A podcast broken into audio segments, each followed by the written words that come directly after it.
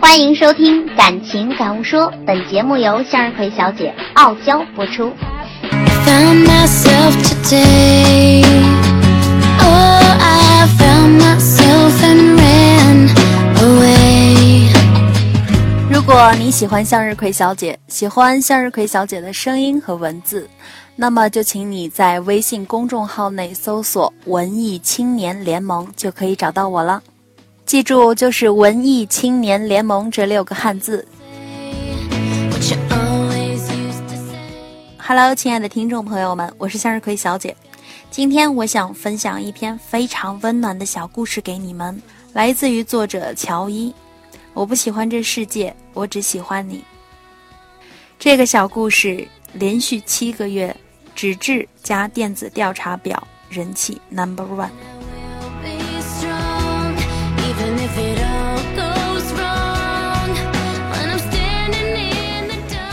去年 F 君去日本出差，我在网上看到一个帖子，姐妹们平时怎么发短信调戏男朋友？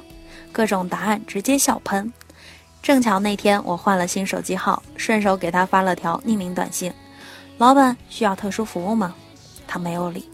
我又发去一条：“寂寞小野猫热情似火，送货上门，包君满意。”过了好久，他打电话过来，第一句就是：“你在家很闲吗？”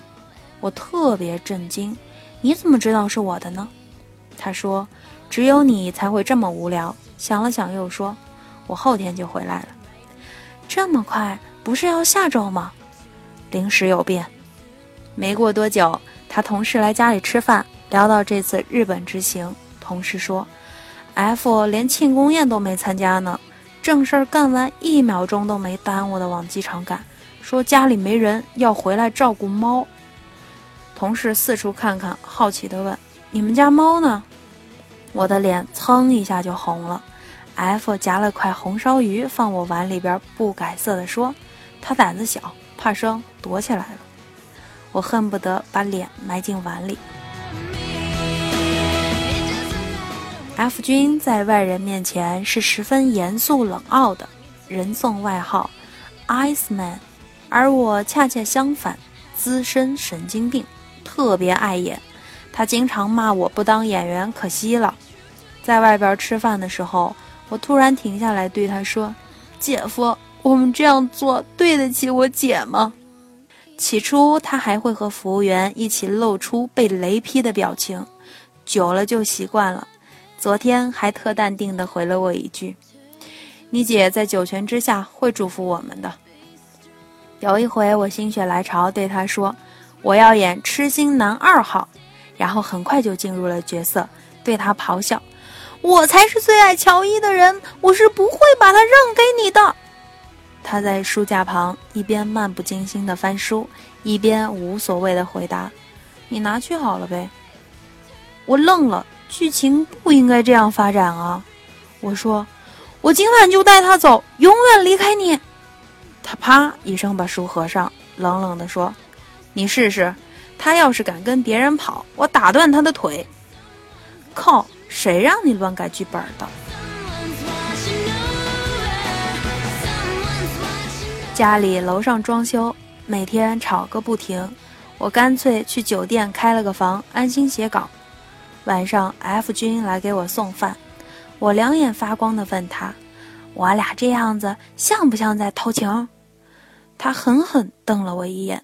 谁知这厮一进屋就麻利脱衣服，我问他做什么，他一脸正经：“动作快点，我老婆五点就下班了。”出差回来，在机场接到闺蜜电话，失恋了，哭得稀里哗啦。我拖着箱子陪她去喝酒，说有始有终的爱情是人间艺术，是天上掉馅饼，根本不能奢望它跟发饭盒一样，到饭点就人手一份。回到家，我特别伤感，抱着 F 君说：“我这人运气一向不好，我这辈子最幸运的事儿大概就是遇见你。”所以我特别特别珍惜，长这么大唯一坚持下来的事情就是爱你了。他说：“嗯，你这么想，我倒是很感动。”顿了顿，又说：“但是你不要以为这样我就会原谅你凌晨三点才回家。”然后狠狠地瞪了我一眼，起身去厨房帮我泡蜂蜜水解酒。我的话特别多，经常在他耳边叽叽喳喳说个不停。有天我突然问他：“你会不会觉得我特别啰嗦呀？”那时他正在开车，眼睛看着前面的路，面无表情地回：“是挺啰嗦的。”我有一点不高兴，原来他一直觉得我烦呢。他忽然笑了，说：“反正得听你啰嗦一辈子，习惯就好了呗。”我和他是高中同学，他读书时和现在一样，嘴上不饶人，但心肠很好，一直很照顾我。后来发生了一些事情，我们当时都不太成熟，为一点小事儿就绝交了。他去英国读书，好多年我们都没再联系。同学会上提到他，有人说无意中拨错号码，打他以前的手机号，他居然通了。才知道这些年 F 一直留着原来的号码，在国外不是很不方便吗？大家都非常费解，最后统一得出结论：大神的行为模式不是我等凡人能够会意的，就让他留着这个不方便的号码吧。没过多久，他生日，我鼓足勇气给他发了条短信，抱着手机看了一晚，他没有回复。直到第二天下午，他才发来回复，很疏离、很客套的两个字儿：“谢谢。”后来他回国，我带着一身孤勇来北京找他，我们和好，决定在一起。有一天，我在书柜里找到他以前用的那部诺基亚 N97，打开，通话记录里和短信都删得干干净净，只有短信草稿箱还有点东西。我点进去，里面存了几十条草稿。今天在超市碰到一个女生，很像你。苏打绿出了新专辑，听歌的时候感觉你就坐在我旁边。长沙降温了，你记得加衣服。我原谅你了，给我打个电话好不好？最后一条是我好想你，时间是他的生日，顿时有一股暖流涌上心头。原来这些年他一直都没有忘记我呀。去年在一个挺偏僻的山区做活动，人群中我被推搡着摔了一跤，腿正好磕在石头上，疼得眼冒金星。同事来扶我，问没事儿吧？我爬起来拍拍手说没事儿，贴了两张创可贴继续工作。回去才发现半截裤子都是血，一瘸一拐的去医务室，医生说得缝两针，但是医务所没有麻药，因为第二天还有任务。耽误不得，我心一横，缝吧，我忍着，硬是忍着没有吭一声。同事在旁边看着，一米八几的东北大男人居然眼眶红了。他说：“哥，真心佩服你。”我还挺不好意思的，说：“这算什么呀？我小时候做手术，比这疼一百倍都忍过来了。”回北京，F 君来接我们，我一上车倒头就睡。中途醒来，听同事跟他聊天，说我早生几十年，肯定是刘胡兰。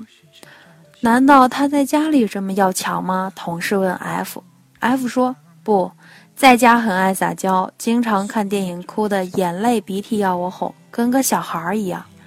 同事很困惑，为什么呀？F 说，因为只有在我面前，他可以不用坚强。我默默听着，忽然鼻子就是一酸。我以前在书里看过一句话，印象很深，说在人的一生中，遇到爱、遇到性都不稀罕，稀罕的是遇到了了解。我想这就是了解吧。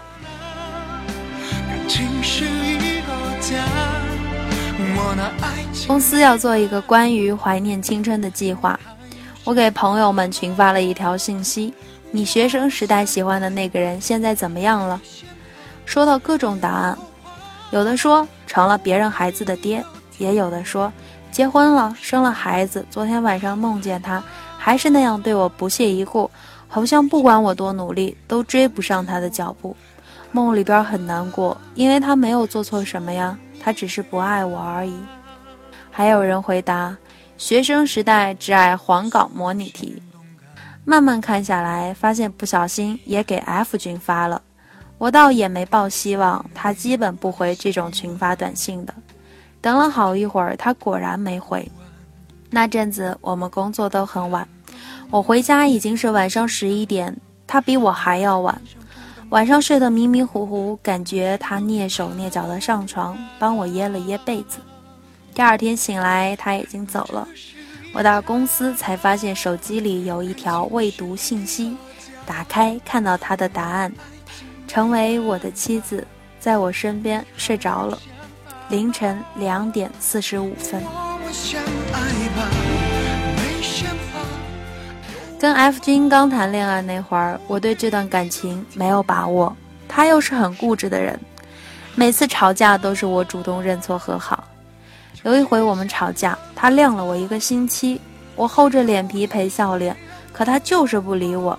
那天正好车里在放张悬的《宝贝》，里面有一句歌词：“我的小鬼小鬼，逗逗你的眉眼，让你喜欢这世界。”我说。你看这歌词写的不就是你吗？跟个小孩似的，好像世界都是你的。我自说自话了半天，声音越来越小，越来越哽咽，心里委屈的要死，心想大不了就分手呗。一路无话，车在我公司楼前停下，我正准备开门，身后的他突然拉住我，低头闷闷地说：“可是我不喜欢这世界，我只喜欢你。”我的眼泪唰一下就流了出来。我外婆年纪大了，脑子里有些迷糊，全家只有 F 君能跟她沟通，我们都觉得特别神奇。有一年过年回老家，我帮妈妈做饭，F 在院子里陪外婆聊天，我听到他在教外婆说英语，“I love you” 就是我爱你的意思。你慢点说。哎，什么？F 很耐心地跟外婆说：“I love you。”外婆信心满满的点头，记住了。晚上吃饭，我故意问外婆：“听说你会说英语了？”外婆很高兴，小 F 教我的。F 歪着头问他：“那我爱你怎么说呀？”哎哎哎，他想了好久，外婆终于想起来了。I g be you，一桌子人都被逗笑了。夜里我出来倒水，看到外婆屋里的灯还亮着，以为她又忘了关灯。走到她门前，看到她一个人坐在椅子上，捧着外公的遗像，小声说：“老头子啊，I g be you。”那晚睡觉，F 抱着我说：“外婆其实很孤独，我们要多回来陪陪她。”我忽然很想哭。不熟悉 F 君的人都觉得他很冷漠、寡言少语，像块冰石头。只有我知道不是，他很温柔，是我见过最温柔的男人。他的工作需要长期出差，又不放心我一个人在家。临走前，我帮他收拾行李。他突然很孩子气地说：“你跟我一起走吧。”我说：“不要，因为是早上的飞机。”第二天我醒来，他已经走了。我迷迷糊糊地起来喝水，看到他在冰箱上贴了张纸条，走近一看，上书：“不要给陌生人开门。”我一口水喷出来，天雷滚滚地给他打电话：“你把我当三岁小孩子吗？你是三岁小孩就好了，我去哪儿都能把你带在身边。”我很喜欢搜集明信片，所以他每去一个国家都给我寄一张明信片回来。不久我就收到了好几张，但收信人分别为王建国、李胜利、王自强。我又天雷滚滚地给他打电话，他理直气壮地说：“为了让邮递员知道家里有男人啊。”然后过几天我在淘宝上买东西，快递打给我电话，开口就喊申大勇。果然，这家伙把我收件人姓名也改了。F 同学，不知你是否考虑过，让别人以为家里经常出入不同的男人，情况更加危险，好吗？临证的前一晚，我问他：“你是什么时候开始喜欢我的？”他答：“不记得了。”可是为什么是我呢 F 说：“为什么不是你呢？”我又答：“我很小气，又爱吃醋。”F 说：“我也是啊。”我说：“我怕自己不值得你喜欢。”F 说：“我也是。”我又说：“我没怎么谈过恋爱，不知道爱情是什么。”F 说：“我也不知道。”他温柔地握住我的手，说道：“但我知道，一想到能和你共度余生，我就对余生充满期待。”十六岁时，我们共用一个课桌，胳膊与胳膊相距不过十厘米，我的余光里全都是他。二十六岁时，我从清晨醒来，侧头看到阳光落在他脸上，想与他就这样慢慢变老，也许这就是爱情吧。